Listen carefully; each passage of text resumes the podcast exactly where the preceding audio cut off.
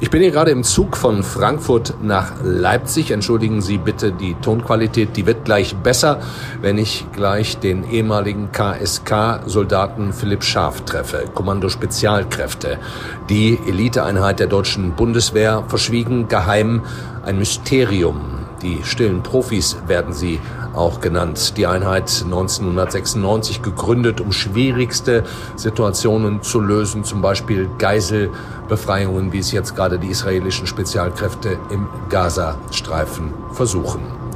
Meine Fahrt heute ist nicht ohne Brisanz und ich fahre auch nicht mit einem ausschließlich guten Gefühl, denn der Mann, den ich treffe, der redet nicht ohne Grund über diese geheimste und mutmaßlich beste aller deutschen Bundeswehreinheiten. Er ist nämlich dort nicht mehr, er ist vielmehr ein verurteilter Straftäter, zwei Jahre auf Bewährung, weil er haufenweise Munition, Sprengstoff und auch Waffen in seinem eigenen Garten vergraben hatte, die er der Bundeswehr entwendet hatte. Der Aufschrei in den Medien und der Politik war groß. Verbindungen zu Rechtsextremen, ja auch zur Reichsburger Szene wurden gemutmaßt. Das Ansehen der deutschen Eliteeinheit KSK war dahin. Wir sprechen gleich mit diesem Mann.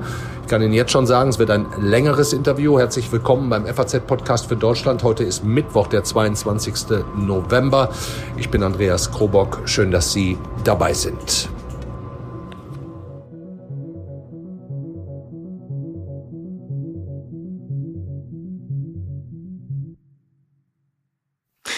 Ich sitze jetzt hier im Wohnzimmer des ehemaligen KSK-Soldaten Philipp Scharf in einem kleinen Ort, den zu nennen gar nicht wichtig ist für das Gespräch.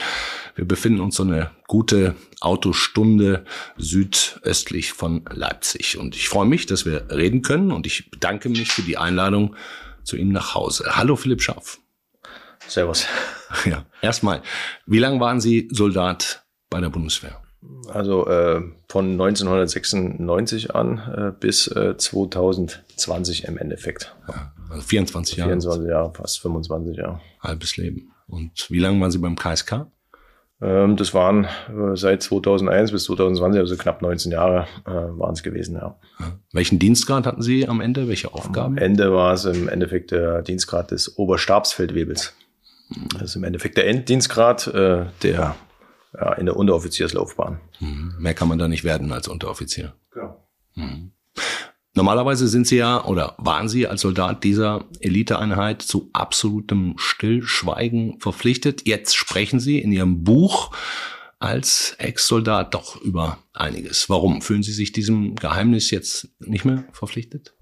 Also sagen wir jetzt, im Endeffekt äh, ist ja schon viel mittlerweile über das KSK auch berichtet worden äh, in den Medien äh, und äh, ja auch in den Bereichen ich nenne mal YouTube etc. pp, weil man das KSK natürlich auch etwas transparenter machen möchte.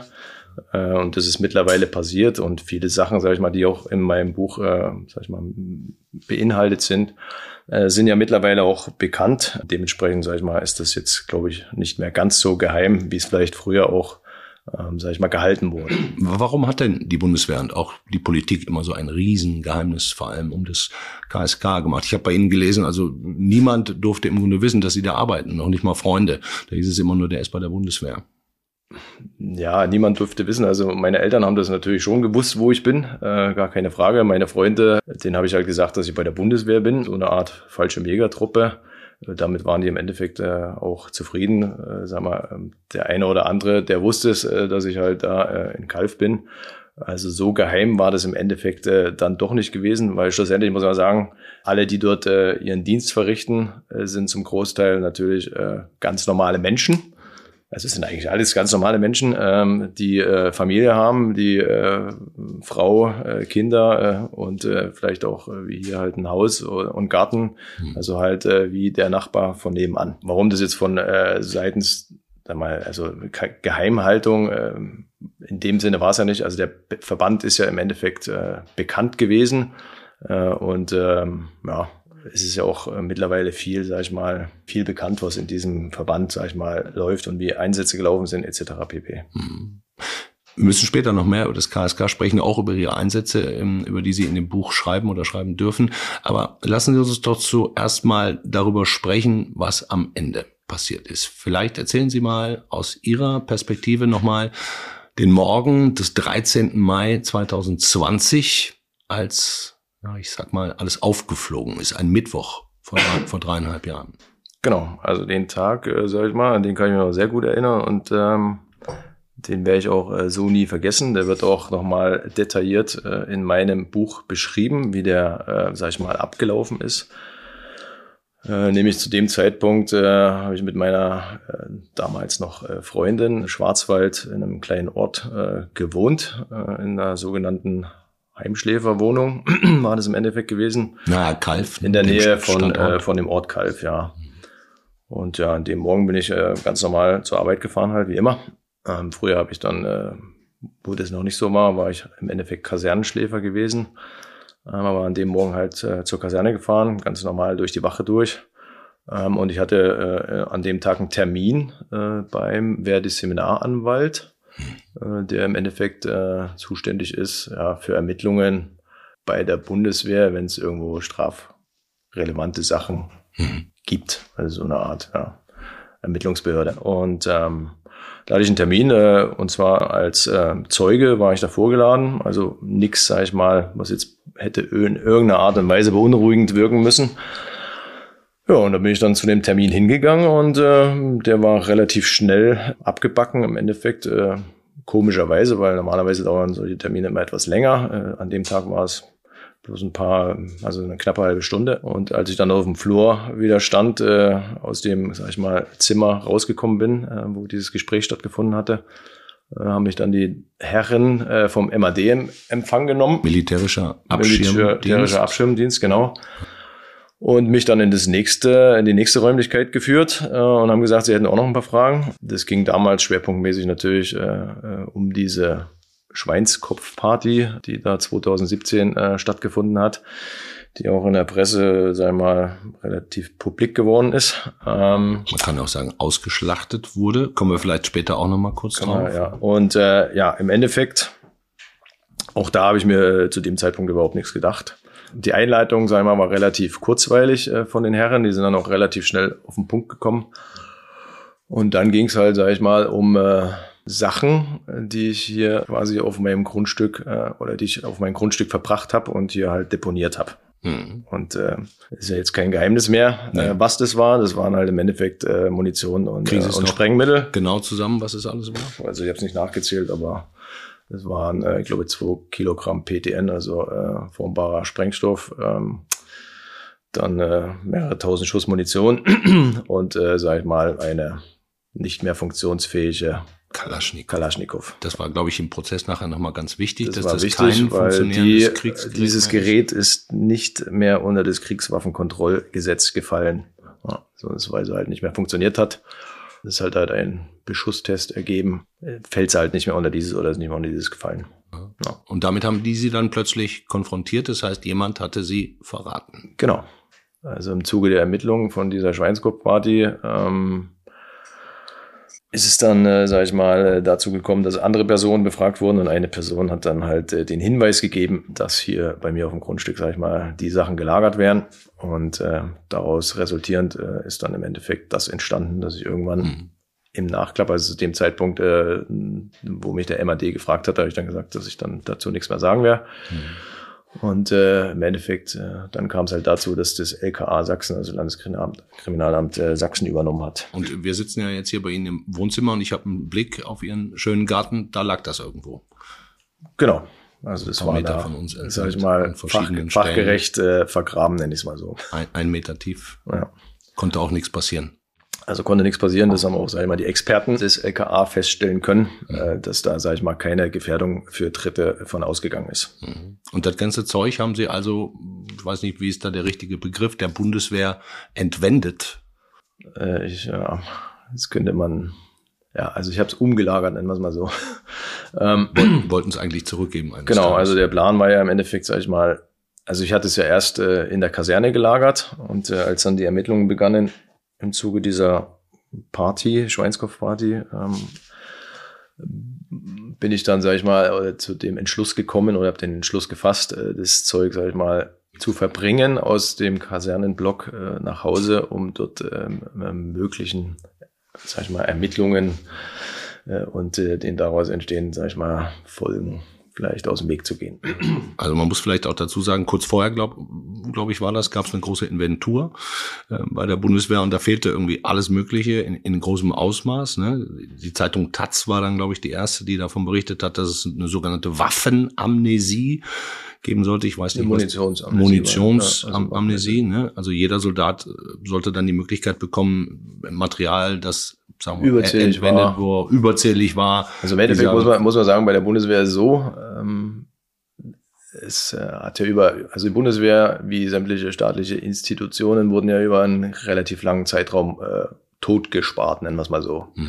Und das hat sich, hat natürlich irgendwelche Auswirkungen. Ist, äh, ist man davon ausgegangen in Kalf, äh, und das hat man auch immer wieder gehört, ist alles in Ordnung und äh, da ist ja, sag ich mal, äh, die Insel der Glückseligkeit.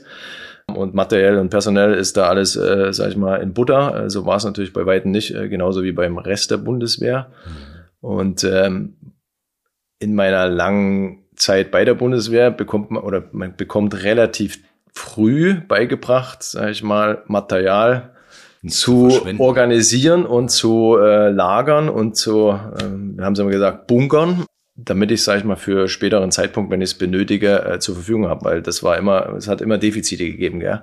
Und wenn ich jetzt äh, als Ausbilder zuständig bin, äh, sage ich mal, Soldaten auszubilden, dann äh, brauche ich halt Ausbildungsmittel äh, und wenn ich halt schießen gehe, brauche ich halt Munition. Mhm. Fertig aus. Wenn ich sprengen gehe, brauche ich halt Sprengmittel. Ja, und das ist halt nicht immer, sage ich mal, in den Mengen und manchmal auch gar nicht äh, verfügbar gewesen. Das hat auch eine Person, ich mein damaliger Kompaniechef vor Gericht auch so ausgesagt, dass einige Ausbildungsvorhaben äh, komplett gestrichen werden mussten. Mhm weil halt nichts zur Verfügung stand. Mhm. So, und dementsprechend hat Sie man waren zuständig, ne? Also Sie ja, haben euch Ausbildung im Endeffekt gemacht. Äh, der Ausbildungsleiter für diese Kompanie. Es nannte sich dann äh, Planning and Exercise Team. Plex. genau, abgekürzt Plex. Und ähm, ja, war im Endeffekt für, äh, zuständig für die Ausbildung äh, in der Kompanie. Mhm. Ja, und äh, das will man natürlich, sag ich mal, so adäquat wie möglich machen, weil am Ende, wenn man es falsch macht, äh, ist es halt so, im schlimmsten Falle kann das zu einem äh, Tod eines Kameraden führen. Mhm. Und äh, gerade 2013 war ja für unsere Kompanie, sage ich mal, im Endeffekt eine Zäsur gewesen, wo unser Kamerad im Gefecht gefallen ist. Mhm. Und ab da haben wir halt. Kompanie. Genau, zweite Kommandokompanie, äh, der war ich ja angehörig gewesen. Und das war für uns auch nochmal so, ein, also so, so ein Einschlag, also ein Einschlag gewesen im negativen Sinne, wo wir nochmal äh, wach geworden sind. Weil, also wir haben immer so trainiert, dass wir immer gewinnen. Mhm. Und dass man vielleicht mal verletzt wird oder sowas, aber schlussendlich, dass, dass jemand äh, fallen kann und äh, wirklich aus dem Leben gerissen wird oder aus unseren Reihen, äh, das haben wir so ja nie trainiert. Und äh, da ist es das erste Mal halt dann auch äh, wirklich geschehen. Und das muss man halt erstmal verarbeiten und dann haben wir halt, sag ich mal, in diese Richtung auch noch intensiver trainiert. Also und dafür brauchen wir halt Ausbildungsmittel und die habe ich halt teilweise ähm, zurückgehalten, unter anderem halt in Form von Munition und Sprengmitteln, äh, aber auch andere Sachen, sage ich mal, steht alles im Buch drin, was das war. Ja. Also die schreiben da, da ist einfach, da gab es eine Übung, dann ist mal was übrig geblieben und äh, genau. äh, anstatt das dann irgendwie irgendwo aufzuschreiben, dass es übrig ist das und dann halt, irgendwen zurückzugeben, genau. haben sie es halt einfach in den Keller gebracht und in genau, eine Kiste, Kiste. In der Kiste das wussten die anderen doch wahrscheinlich auch, oder? Ja, ob das jetzt andere wussten, weiß ich nicht, aber in dem Keller lag halt, äh, sag mal, sämtliches Ausbildungsmaterial. Jeder hat in seinem Keller sein Zeug gehabt da. Mhm. Und bei mir in der Kiste waren halt, sag ich mal, äh, die Sachen drin, die man halt dann hier bei mir gefunden hat, ähm, die ich halt für, für verschiedene Ausbildungszwecke auch wieder genutzt habe, mhm. ähm, wo sich dann auch keiner drüber beschwert hat, dass, wo das Zeug jetzt herkam äh, und äh, dass das jetzt möglich gemacht wurde, dass das überhaupt funktioniert. Mhm. Ja. Also man hat im Endeffekt, also im übertragenen Sinne oftmals, und ähm, Entschuldigung für diesen Ausdruck, aus Scheiße Gold gemacht. Ja. Und das war halt einfach so, weil temporär halt wirklich äh, Sachen gefehlt haben. Auch beim KSK, leider Gottes. So, und, und dann kam dieser Kompaniechef und hat gesagt, so Leute, jetzt habt ihr die Möglichkeit, das Zeug zurückzugeben. Ne? Also ihr könnt das jetzt, ich glaube, es wurde eine Kiste aufgebaut, schreiben sie in ihrem Buch, genau. draußen auf dem Hof. Und da hätte man quasi von der Kamera beobachtet natürlich auch hingehen können und alles reinschmeißen können. Da haben sie das aber nicht gemacht. Warum haben sie sich da ähm, zu entschieden, das mit nach Hause zu nehmen und nicht in diese Kiste zu schmeißen.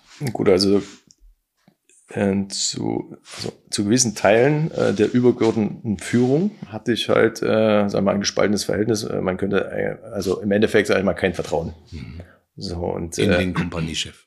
In den Kompaniechef schon. Also das war ja bloß im Endeffekt äh, der Übermittler dieser Nachricht. Gell?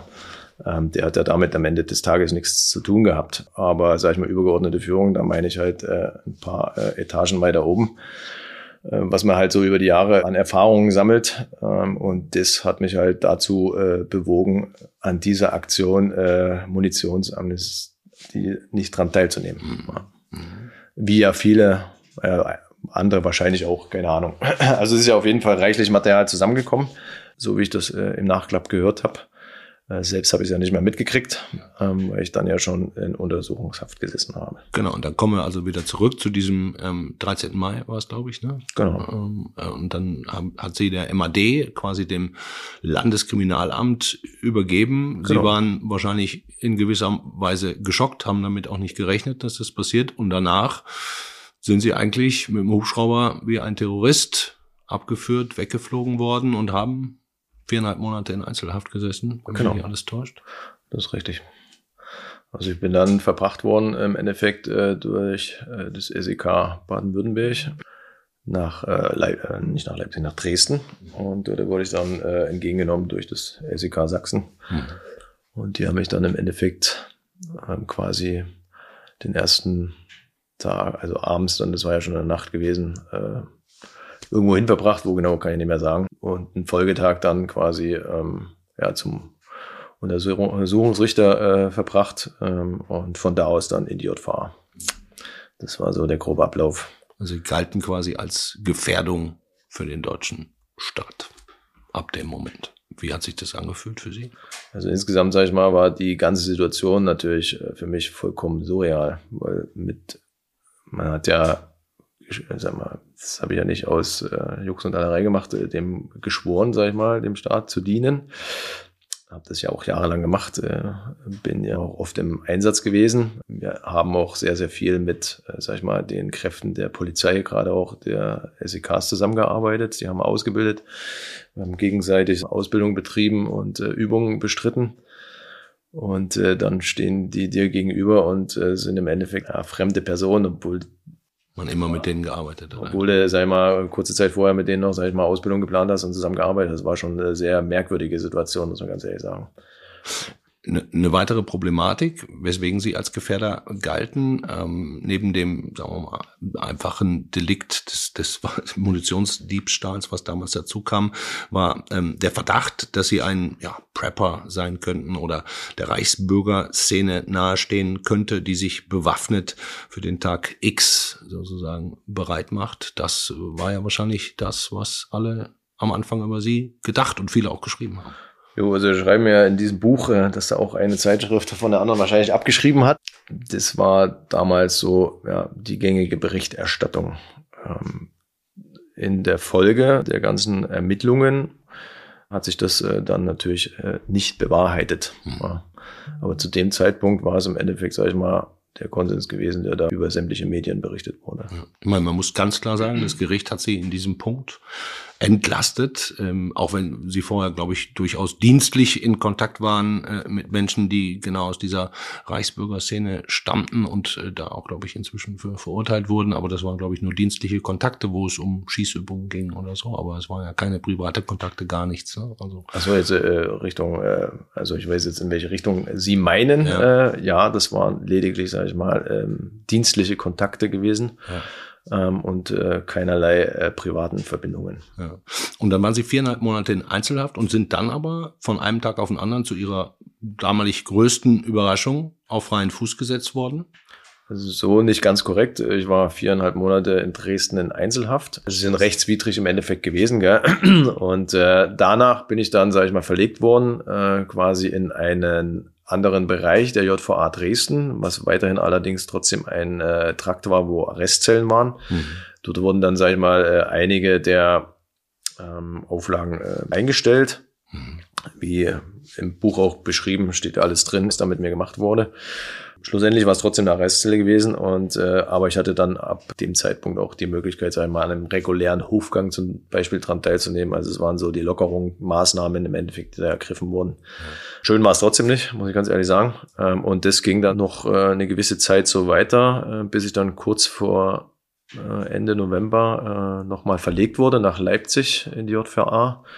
Und dort war dann nur noch mal eine Woche und äh, dann am 30. November, äh, das Datum werde ich natürlich nie vergessen, bin ich dann ähm, ja, überraschenderweise gegen Kaution aus der JVA Leipzig äh, erstmal äh, entlassen worden. Mhm. Also es waren ungefähr sechs Monate insgesamt. Mhm. Wann begann dann der Prozess? Der Prozess begann Anfang des Jahres, äh, im Jahr 2021. Ja. Ja. Und dann kam irgendwann das Urteil und sie wurden quasi verurteilt zu einer Strafe von zwei Jahren auf, auf Bewährung. Genau. Bewährung. Ähm, das war dann auch gleichzeitig dann das Ende. Das Dienstzeitende, sag ich mal. Damit wird man äh, unehrenhaft aus der Bundeswehr entlassen, richtig. Wie haben Sie es aufgenommen damals? Äh, also auf der einen Seite natürlich das Urteil äh, erstmal erleichtert, weil die sechs Monate, die haben einen natürlich schon wahnsinnig geprägt und zwar nicht nur mich, sondern auch mein komplettes Umfeld. Ähm, das war also zu all dem, was ich vorher erlebt habe, auch in meiner Dienstzeit, war das das Schlimmste, was ich jemals erleben musste. Mhm. Selbst auch im diese, Vergleich zu Einsätzen. Genau, Einsätze oder wenn man jetzt hier so Survival-Training oder sowas macht, äh, also das war ja dann alles so, oder Eignungsfeststellung, Verfahren, in Galf, äh, die Höllenwoche, das war da alles äh, Kindergarten da gewesen. Also muss ich ganz ehrlich sagen, also das ist schon, hat einen, hat mich schon wahnsinnig belastet und auch mental ganz schön an mir gezerrt, wenn man es mal so, ja. Schlussendlich war ich dann froh, nicht wieder ins Gefängnis zurück zu müssen. Äh, das war, sag ich mal, der positive Teil. Ähm, und das hat mich wahnsinnig gefreut, dass ich halt nochmal die Möglichkeit erhalten habe, eine zweite Chance, äh, dass ich äh, dann halt leider Gottes als Zivilist, weil ich war, wie gesagt, äh, aus tiefstem Herzen Soldat. Wären Sie es gerne noch? Also ich wäre, ich bin immer noch Soldat. Ganz tief in mir drin bin ich noch Soldat. Mhm. Das kriegt man auch nicht mehr abgelegt nach 25 Jahren. Das ist halt einfach so. Mhm. Ähm, aber ich fühle mich jetzt als Zivilist auch sauwohl, muss ich ganz ehrlich sagen. Also, äh, was wir schon mal äh, vorhinein besprochen hatten, diese ganze Pendelei, das fällt alles weg. Ich kann bei meiner Familie sein. Ich freue mich, wenn ich hier im Sommer äh, quasi im Garten rumwerkeln kann äh, oder jetzt hier im Herbst, äh, wenn wir dann äh, das Holz machen und so weiter und so fort. Ich habe mehr Zeit äh, für Freunde. Also das ist äh, auch sehr schön, muss ich ganz ehrlich sagen. Bin ich zufrieden, wie es jetzt ist. Wie alt sind Sie jetzt? Ich bin jetzt 48. Also auch noch ein bisschen vor sich für ein zweites Leben. Es ist aber ja nicht nur so, dass ihr Leben auf den Kopf gestellt wurde mit, mit vielen ähm, Erfahrungen, sondern ähm, es ist so gekommen, dass die zweite Kompanie des KSK im baden-württembergischen Kalf, wo sie äh, gedient haben, die ist auch, ich sage jetzt mal nicht zuletzt, auch wegen ihrer Geschichte aufgelöst worden. Mhm. Fühlen Sie sich da mitverantwortlich? Wie blicken Sie darauf? Also mit Sicherheit hat das äh, zum Großteil dazu beigetragen, ähm, sag ich mal, die Handlung, die ich äh, getätigt habe, war mit Sicherheit ein Großteil dafür verantwortlich, dass äh, die Kompanie im Endeffekt äh, komplett aufgelöst wurde. Hm. Bin ich mir relativ sicher. Tut Ihnen das leid? Ähm, um die Kompanie, es ist äh, eine Kompanie, das war ja meine militärische Heimat gewesen, es ist wie eine Familie gewesen, ja, und die gibt's halt jetzt nicht mehr. Ähm, da hatte ich viele Kameraden, ähm, die waren im Endeffekt wie Familie. Und äh, dafür, äh, sag ich mal, mitverantwortlich zu sein, äh, zum Teil, dass äh, das halt nicht mehr existiert, ist natürlich schon, sag ich mal, also ähm, ja, nicht schön. Mhm. Ja. Nun hat der Richter in seinem Urteil, ich habe es gerade schon gesagt, zwei Jahre auf Bewährung, auch gesagt, er stufe sie nicht als äh, der Reichsbürgerszene zugehörig ein, er stufe sie nicht als rechtsextrem ein, obwohl das viel geschrieben wurde damals zu der Zeit. Sie haben diesen Stempel bekommen. Der Richter hat aber auch gesagt, er würde sie von der Gesinnung her als rechtsnational ähm, ähm, beurteilen. Ist es korrekt? Gehen Sie da mit? Wäre das auch Ihre Selbstbeschreibung? Also schlussendlich äh, sehe ich mich als erzkonservativ, nennen wir es mal so. Ja.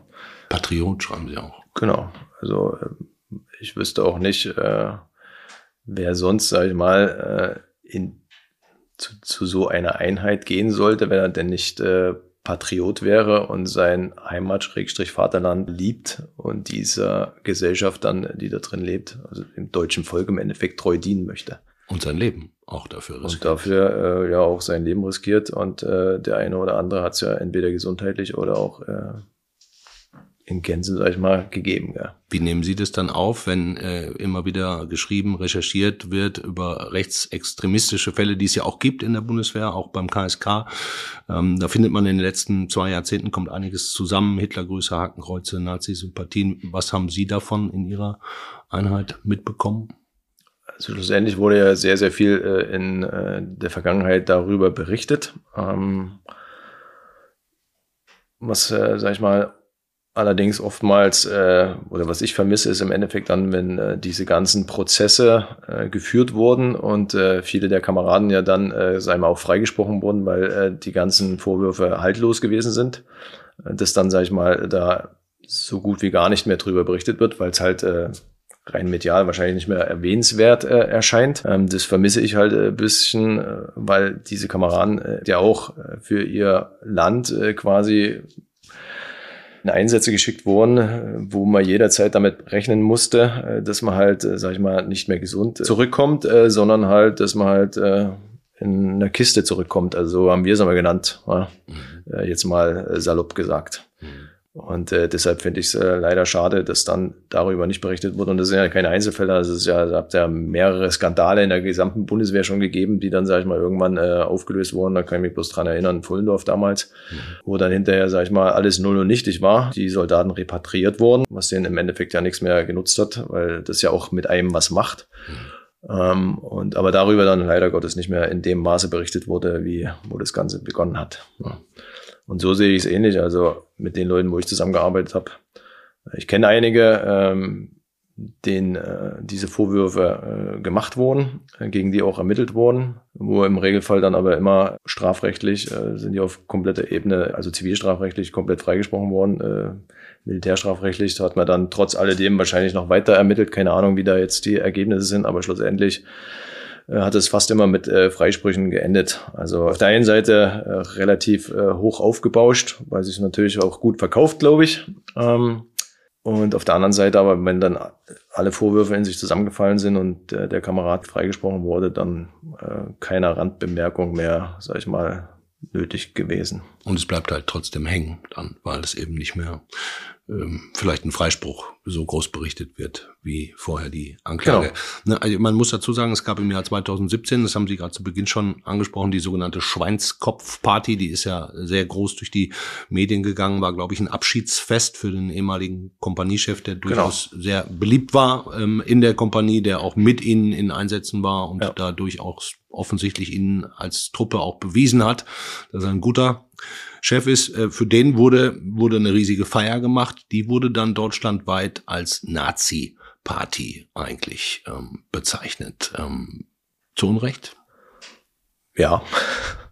Also im Endeffekt, sage ich mal, äh, resultiert es ja daraus, dass äh, an dem Abend noch ein weiblicher Gast geladen war, ähm, der dann äh, quasi über den Abend äh, berichtet hat. Äh, irgendwo in der Presse, irgendwo Richtung Hamburg oben. Äh, keine Ahnung, wie das äh, hieß damals.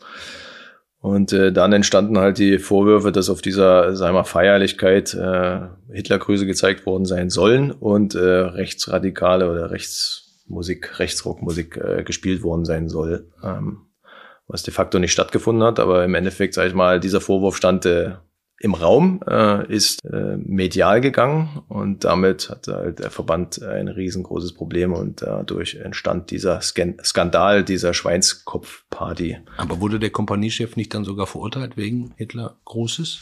Richtig. Ähm, er hat die Strafe auch angenommen. Warum er die angenommen hat, äh, steht aber auf einem anderen Blatt Papier und auch das beschreibe ich da in meinem Buch. Das ist nämlich äh, leider Gottes etwas anders zustande gekommen weil das eine öffentliche Verhandlung werden sollte. Ähm, es wurde dann noch seitens der Bundeswehr auch äh, und äh, durch seinen Anwalt ähm, nachgefragt, ob man das nicht als, sagen wir mal, nicht öffentliche Verhandlung äh, durchführen könnte, weil sonst, wir mal, um die 70 Personen aus Kalf und da kommen wir wieder zur Geheimhaltung, wie wichtig das den Leuten war. Äh, in dem Fall wahrscheinlich offensichtlich nicht. Mhm. Die werden dann alle öffentlich, sage ich mal, da als Zeugen äh, aufgetreten. Also ich hatte auch ich hatte meine Ladung schon gehabt und um das zu vermeiden, dass und da wäre mit Sicherheit also Presse vor Ort gewesen äh, zuhauf. Ja, und dann wären die alle, sage ich mal, medial öffentlich gewesen und das wollte er vermeiden und hat dann in Absprache wohl mit seinem Anwalt äh, die Strafe angenommen, mhm. um das zu vermeiden, dass äh, sämtliche Leute da vorgeführt werden. Das heißt, er hat sie in gewisser Weise beschützt, aber in, in anderer Weise damit natürlich auch diesen Stempel zugelassen. Ja, Stempel zugelassen. Im Endeffekt hat er die Schuld, sag ich mal, äh, auf sich genommen. Es ging ja in dem Fall um, um ihn persönlich und hat sich halt vor seine Männer gestellt und äh, hat gesagt, das lasse ich nicht zu, dass er jeder einzelne Spießroten laufen muss. Also die, die Party, die beschreiben Sie, kann ich auch sagen, in dem Buch sehr ausführlich, äh, ist sehr lesenswert, ähm, liest sich eigentlich wie ein römisches Fest mit bestimmten Anspielungen, die ich jetzt nicht alle, wollen ja nicht alles spoilern. Ähm, aber wie wichtig sind solche ich nenne das jetzt einfach mal, für viele mögen da auch Sachen passiert sein, die man als normaler Mensch vielleicht als ein bisschen geschmacklos bezeichnen kann. Aber wie wichtig sind solche Ausschweifungen eigentlich auch, wo ja auch sehr viel Alkohol fließt, im Leben eines Elitesoldaten, der ja ansonsten tatsächlich mit Leben und Tod jeden Tag konfrontiert ist? Also schlussendlich muss man sagen, Natürlich feiert man, äh, sag ich mal, in der Bundeswehr, aber das war jetzt nicht nur in Kalf so gewesen, sondern es ist auch bei der falscher Megatruppe, bin mir ganz sicher so, dass sie äh, ordentliche Feiern feiern äh, oder die Bergsjäger äh, etc. pp. Also überall wird da äh, wahrscheinlich anders gefeiert als äh, vielleicht äh, im Zivilen, wobei das mag ich mittlerweile auch zu bezweifeln. ähm, wie auch immer. Äh, schlussendlich natürlich für den einen oder anderen sind verschiedene Rituale, die da, sagen wir vollführt werden, äh, anrüchig und äh, abstoßend.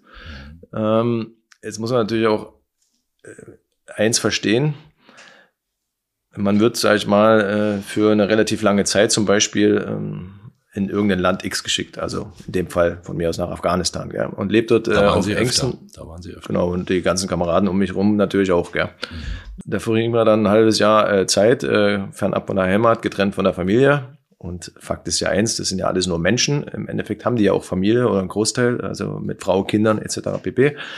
Ne? Und da lebt man dann auf engstem Raum. Das betrifft natürlich jetzt nicht nur das KSK im Allgemeinen. Äh, das hat alle, sage ich mal, Soldaten äh, der restlichen Bundeswehr und der multinationalen äh, Kräfte auch betroffen, gar keine Frage.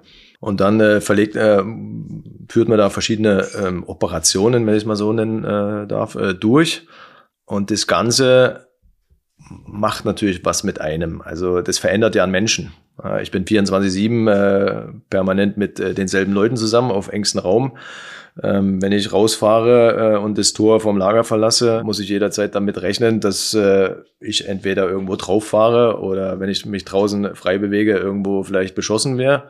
Ist ja jetzt natürlich nicht immer der Fall gewesen, aber man musste äh, schlussendlich ja trotzdem jederzeit damit rechnen. Also äh, so man richtig im Kopf die ganze Zeit. So richtig sicher und das ist so ein, ein, äh, so ein bleibendes, äh, bleibender Eindruck äh, gewesen.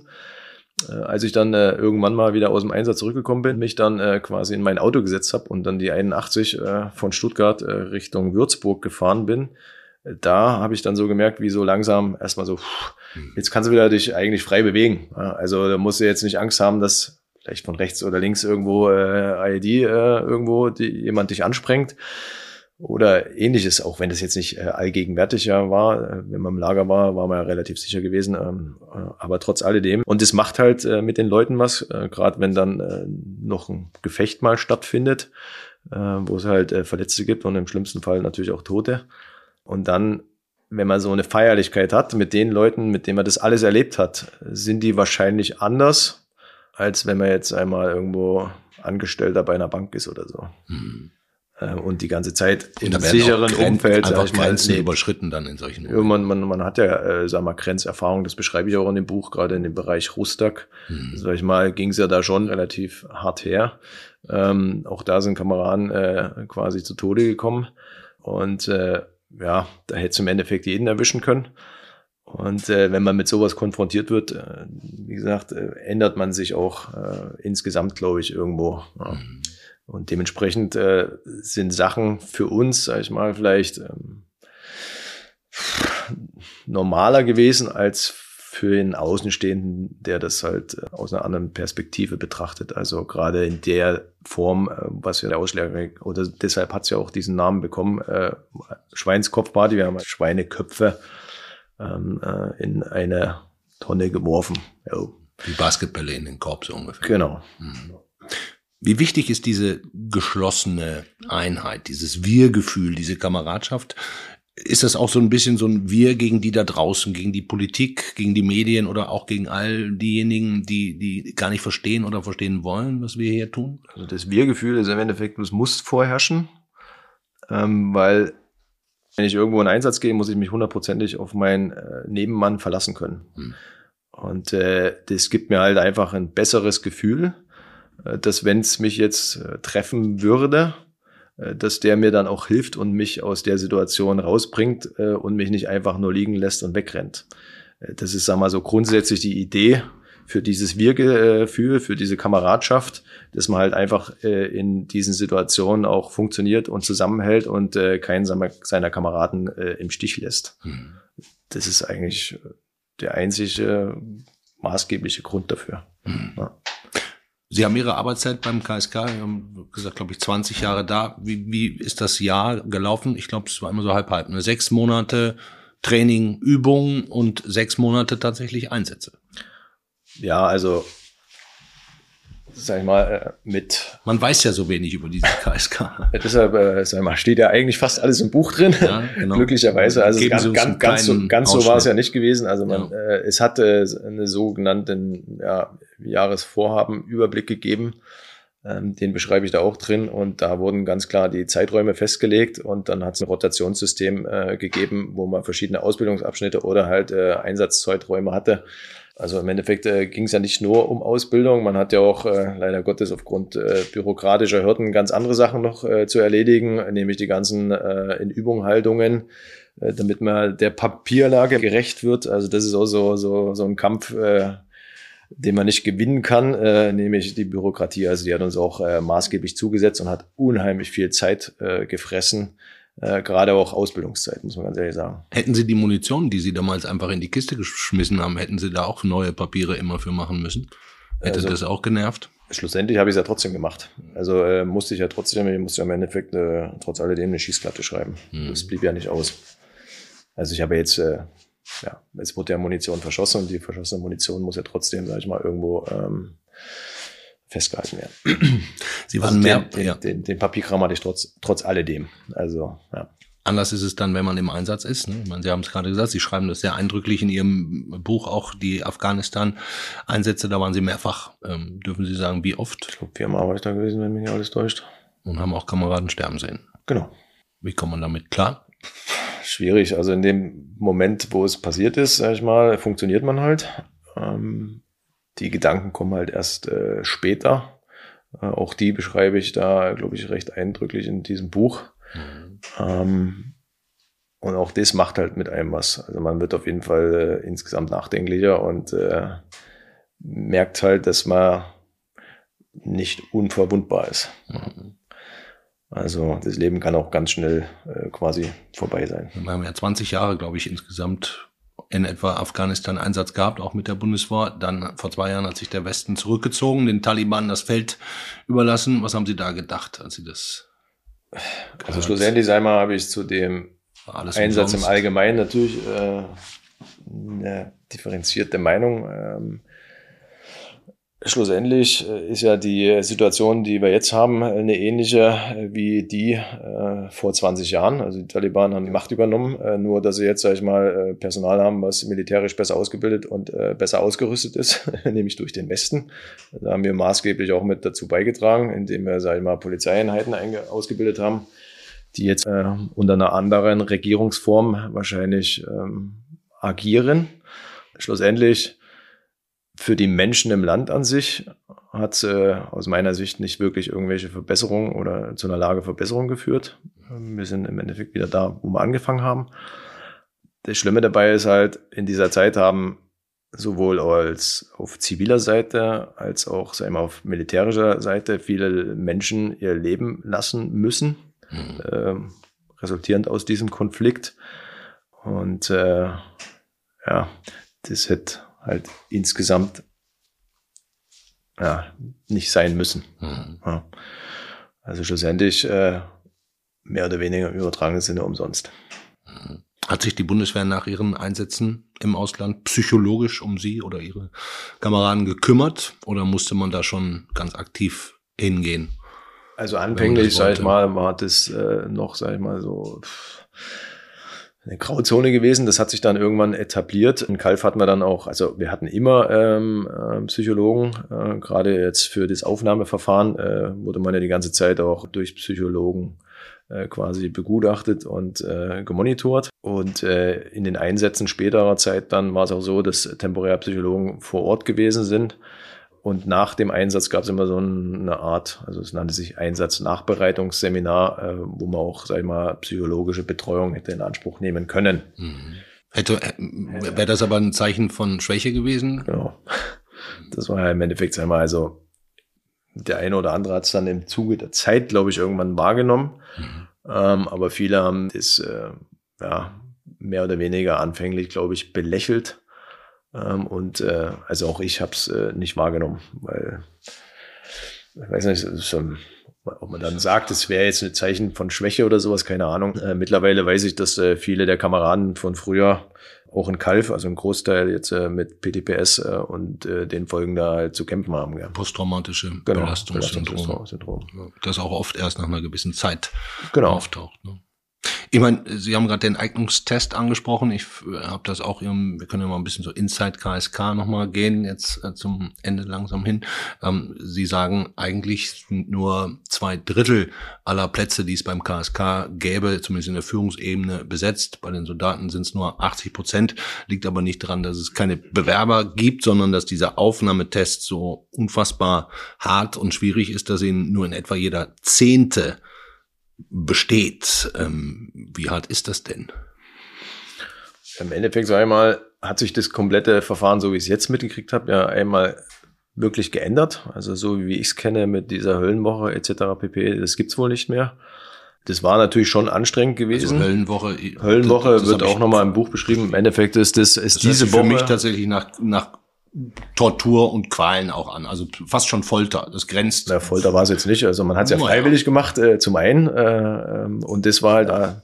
der erste Schritt äh, in, äh, in die Truppe des KSK. Ja.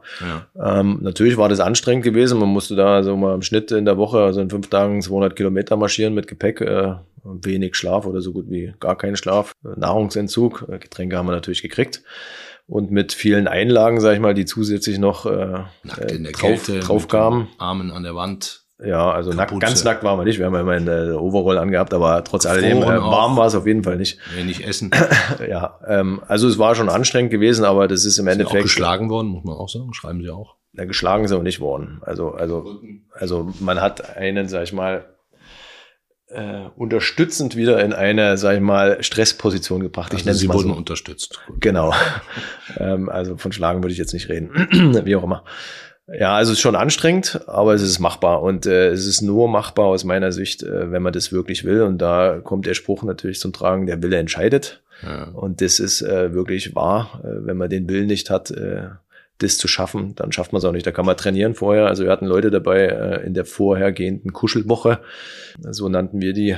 Ähm, das waren hier Triathleten gewesen und äh, Hochleistungssportler, könnte man fast sagen, die halt das trotzdem nicht geschafft haben, weil sie äh, vom Kopf her nicht so weit waren oder das halt einfach nicht wirklich hundertprozentig wollten. Ja ein ehemaliger Kompaniechef äh, von Ihnen soll gesagt haben, schreiben Sie, diese Prüfung ähm, sei das härteste der deutschen Demokratie, das denkbar ist. Ist das auch aus Ihrer Sicht die notwendige Ausbildung eines Elitesoldaten, um dann nachher auch, das haben Sie ja die Erfahrung selber gemacht, auch in solchen extremen Echtsituationen ähm, bestehen zu können? Also im Endeffekt äh, basiert es ja ähm, auf sag ich mal, Erfahrungen anderer Nationen, gerade Amerikaner und äh, äh Engländer, sag ich mal, SAS, also Special, Special Air Service oder bei den Armees äh, SEALs, die haben ja auch diese Aufnahme, äh, sag ich mal, Verfahren, äh, um dort wirklich Personal zu generieren, was dann auch für diese Aufgaben, äh, die in der Folge vielleicht kommen, äh, auch adäquat äh, ausgebildet werden kann und äh, auch belastbar ist. Gell? Und das ist halt das, was am Ende des Tages zählt, dass man äh, weiß, okay, ähm, wenn es mal hart auf hart kommt, äh, dass, dass man nicht aufgibt, sondern dass man es trotzdem äh, schaffen kann.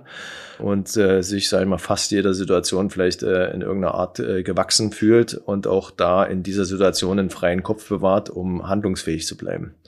Und da muss halt irgendwo, muss, muss ich dieses Personal natürlich auch äh, identifizieren äh, und rauskristallisieren. Und dafür brauchst du halt verschiedene Aufnahmeverfahren ähm, ansonsten könnte es halt jeder machen. Und das funktioniert dann halt nicht, ähm, wenn es wirklich mal in eine brenzliche Situation kommt. Mhm. Ist das KSK das Beste, was die Bundeswehr zu bieten hat? Also es, die Bundeswehr, es gibt ja noch die, äh, damals hießen sie Kampfschwimmer, jetzt heißt es, glaube ich, äh, spezialisierte Kräfte der Marine. Auch die sind äh, sehr gut, auch mit denen haben wir äh, zusammengearbeitet. Äh, sind feine Kerle im Endeffekt. Mit Sicherheit ist das KSK gut ausgebildet. Ähm, ähm, auch gut ausgerüstet mhm. und sind, sag ich mal, im Vergleich zur Bundeswehr natürlich gut. Aber auch, äh, sag ich mal, EGB, also ähm, erweiterte Grundbefähigung bei äh, den äh, Fallschirmjäger sind äh, hervorragende Soldaten. Also ich würde das jetzt nicht äh, direkt aufs KSK beziehen, dass das jetzt die Besten der Besten sind. Die haben halt ein schweres Aufnahmeverfahren. Äh, Ob es jetzt noch so ist, das weiß ich nicht. Haben eine hervorragende Ausbildung, das muss man wirklich sagen ähm, auch eine gute Ausrüstung. Aber es gibt auch ganz, ganz viele andere Soldaten bei der Bundeswehr, die wirklich gut sind, mhm. muss man ganz ehrlich sagen. Also ich habe viele Kameraden bei der Fallschirmjäger kennengelernt, äh, Spitzenleute. Ich habe auch damals äh, in Schneeberg gute Leute gehabt. Äh, in der Gebirgsjägertruppe gibt es sehr, sehr viele gute Leute. Also da würde ich jetzt nicht äh, nur sagen, dass beim KSK die Besten der Besten sind. Da gibt es überall sehr, sehr gute Leute. Können Sie es jungen Leuten empfehlen? Ja, also ich, sage ich mal persönlich, für mich war es äh, bis zu einer gewissen Zeit die geilste Zeit, sage ich mal, meines Lebens. Mhm. Muss ich ganz ehrlich sagen. Also äh, das, was man dort äh, erleben durfte und dafür bin ich auch unendlich dankbar, ähm, war einfach grandios gewesen. Mit allen Höhen und Tiefen natürlich. Äh, die Zeit prägt einen auch. Äh, man wird natürlich nachdenklicher. Aber schlussendlich war es wirklich eine wunderschöne Zeit gewesen, muss ich ganz ehrlich. Ich möchte sie nicht missen. Mhm. Und auch viele Kameraden, die ich kennengelernt habe, auch diese Kameradschaften, die möchte ich auch nicht missen, weil das kriegt man im Zivilen gibt's auch äh, viele Leute, also gute Freunde. Ähm, das ist aber wieder was anderes. Ja. Also ähm, im Endeffekt, das eine ist die Kameradschaft, da ist man halt äh, dienstlich unterwegs und äh, auf der anderen Seite hat man seine guten Freunde, das sind ähm, ja zwei unterschiedliche Familien, nennen wir es mal so. Mhm. Sie haben ja damals auch den, den Eid auf die Verfassung geschworen. Ähm, jetzt ist äh, eine Menge passiert. Finden Sie es aus heutiger Sicht richtig oder verständlich, dass im Grunde das KSK in Gänze nach all den Ereignissen, nicht nur Ihren, sondern auch anderen, ähm, umgebaut wurde, wird und auch noch weiterhin werden soll? So gut, damit habe ich mich jetzt äh, in in der Folge auch gar nicht mehr beschäftigt, inwiefern jetzt das KSK irgendwie umgebaut wird, äh, weil ich auch kaum noch, äh, sag mal, Verbindung dahin habe. Mhm. Inwiefern das jetzt, sag ich mal, wirklich vonstatten gegangen ist und fortgeschritten ist, äh, dazu kann ich leider nichts sagen. Schlussendlich muss ich auch sagen, interessiert es mich nur noch randläufig. Also ich habe mit der Zeit abgeschlossen. Ähm, bin jetzt, sage ich mal, wieder in der normalen zivilen Gesellschaft angekommen, glücklicherweise. Haben unter anderem in einem Altenheim auch gearbeitet. Genau. Ähm, bin auch wahnsinnig froh drum, dass das so alles funktioniert ähm, und ähm, bin mit dem, so wie es jetzt ist, äh, sehr zufrieden. Hm. Glauben Sie denn, ähm, wir leben ja in Zeiten der Kriege, ähm, dass die Bundeswehr in einem Zustand ist, ähm, der im Verteidigungsfall, den wir uns alle nicht wünschen, verteidigungsfähig wäre? Nein. Also definitiv nicht. Es ist, äh, es einmal ergibt sich ja aus äh, auch äh, vielen Teilaspekten, dass personell unterbesetzt ist, äh, das materiell äh, komplett äh, geplündert, nennen wir es mal so, und äh, über Jahrzehnte hinweg natürlich auch unterfinanziert. Äh, und das Resultat haben wir jetzt halt, ähm, aus meiner Sicht ist die Bundeswehr derzeit in keinster Weise äh, nur annähernd äh, in der Lage, das Land äh, mehrere Tage zu verteidigen, wenn es denn angegriffen werden würde. Sie dürften dann auch nicht mehr mithelfen, auch nicht mehr als Reservist. Doch, äh, ich glaube schon. Das geht? Das würde ah, ja. wahrscheinlich gehen. Wenn es dann hart auf hart kommt, äh, dann werden alle Reserven zusammengekratzt wahrscheinlich, keine Ahnung. Würden Sie es dann machen? Natürlich. Würden Sie irgendwas anders machen noch, Herr Schaaf, als Abschlussfrage? Gibt es irgendeinen Punkt, wo Sie sagen, verdammt, das hätte ich nicht. Oder da hätte ich, da hätte ich schlauer sein müssen, oder? Ja gut, in dem Fall äh, beschreibt es ja, sag ich mal, also das Resultat liegt ja da, äh, Inside KSK. Ja. Das wäre ja so nicht zustande gekommen, wenn es diese eine Situation, also meine Naivität, Naivität, sag ich mal, und meine Dummheit äh, hat ja im Endeffekt dazu geführt, dass es äh, so gekommen ist, wie es gekommen ist. Und wenn es denn möglich wäre, das steht auch als Schluss in diesem Buch, äh, würde ich es natürlich ganz gerne rückgängig machen, aber das, so funktioniert halt im Leben nicht. Das Leben ist, wie es ist und es geht weiter und jetzt müssen wir nach vorne schauen. Und das, was war, das war. Und natürlich äh, würde ich es am liebsten ungeschehen machen, so dass es nie passiert wäre. War halt ein richtig doofer Fehler. Hm. Jetzt haben wir dieses Buch. Philipp Scharf, Inside KSK, ist, glaube ich, seit Dienstag im Handel. Ich glaube, seit Montagabend kann man es auch schon genau. äh, in Kindle-Version lesen. Ähm, ich ich habe es gelesen, ich habe sehr gerne und in einem Rutsch durchgelesen, also da auch Kompliment für diese ähm, Geschichte. Ähm, ich wünsche mir, dass alles stimmt, was Sie da schreiben und dass tatsächlich so wenig rechtsextreme Tendenzen stattgefunden haben, wie Sie es beschreiben. Ähm, haben Sie noch Träume? Jeder Mensch hat Träume, aber die behalte ich für mich. Dankeschön, dass ich hier sein dürfte. Dankeschön. Vielen Dank, dass Sie da sind oder da waren.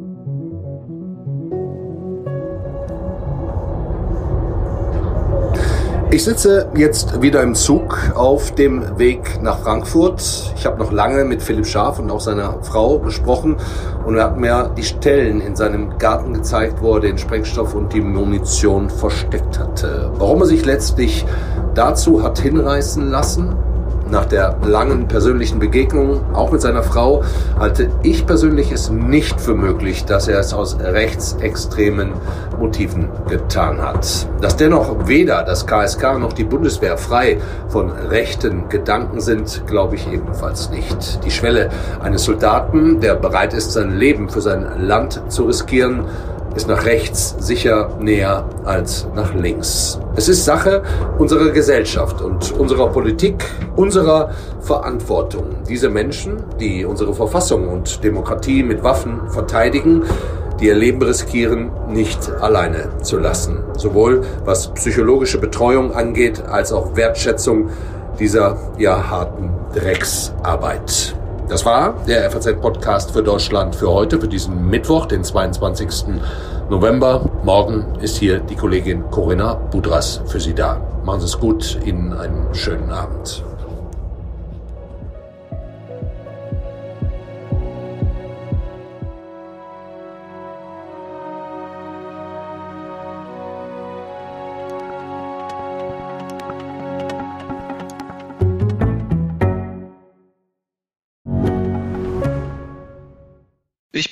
John, Allgemeinarzt in Schönebeck. Das ist 15 Kilometer von Magdeburg entfernt und trotzdem zu weit, um hier Nachwuchs zu finden. Immer mehr Praxen im Salzlandkreis bleiben unbesetzt und Patienten haben lange Wege und noch längere Wartezeiten. Das muss sich ändern.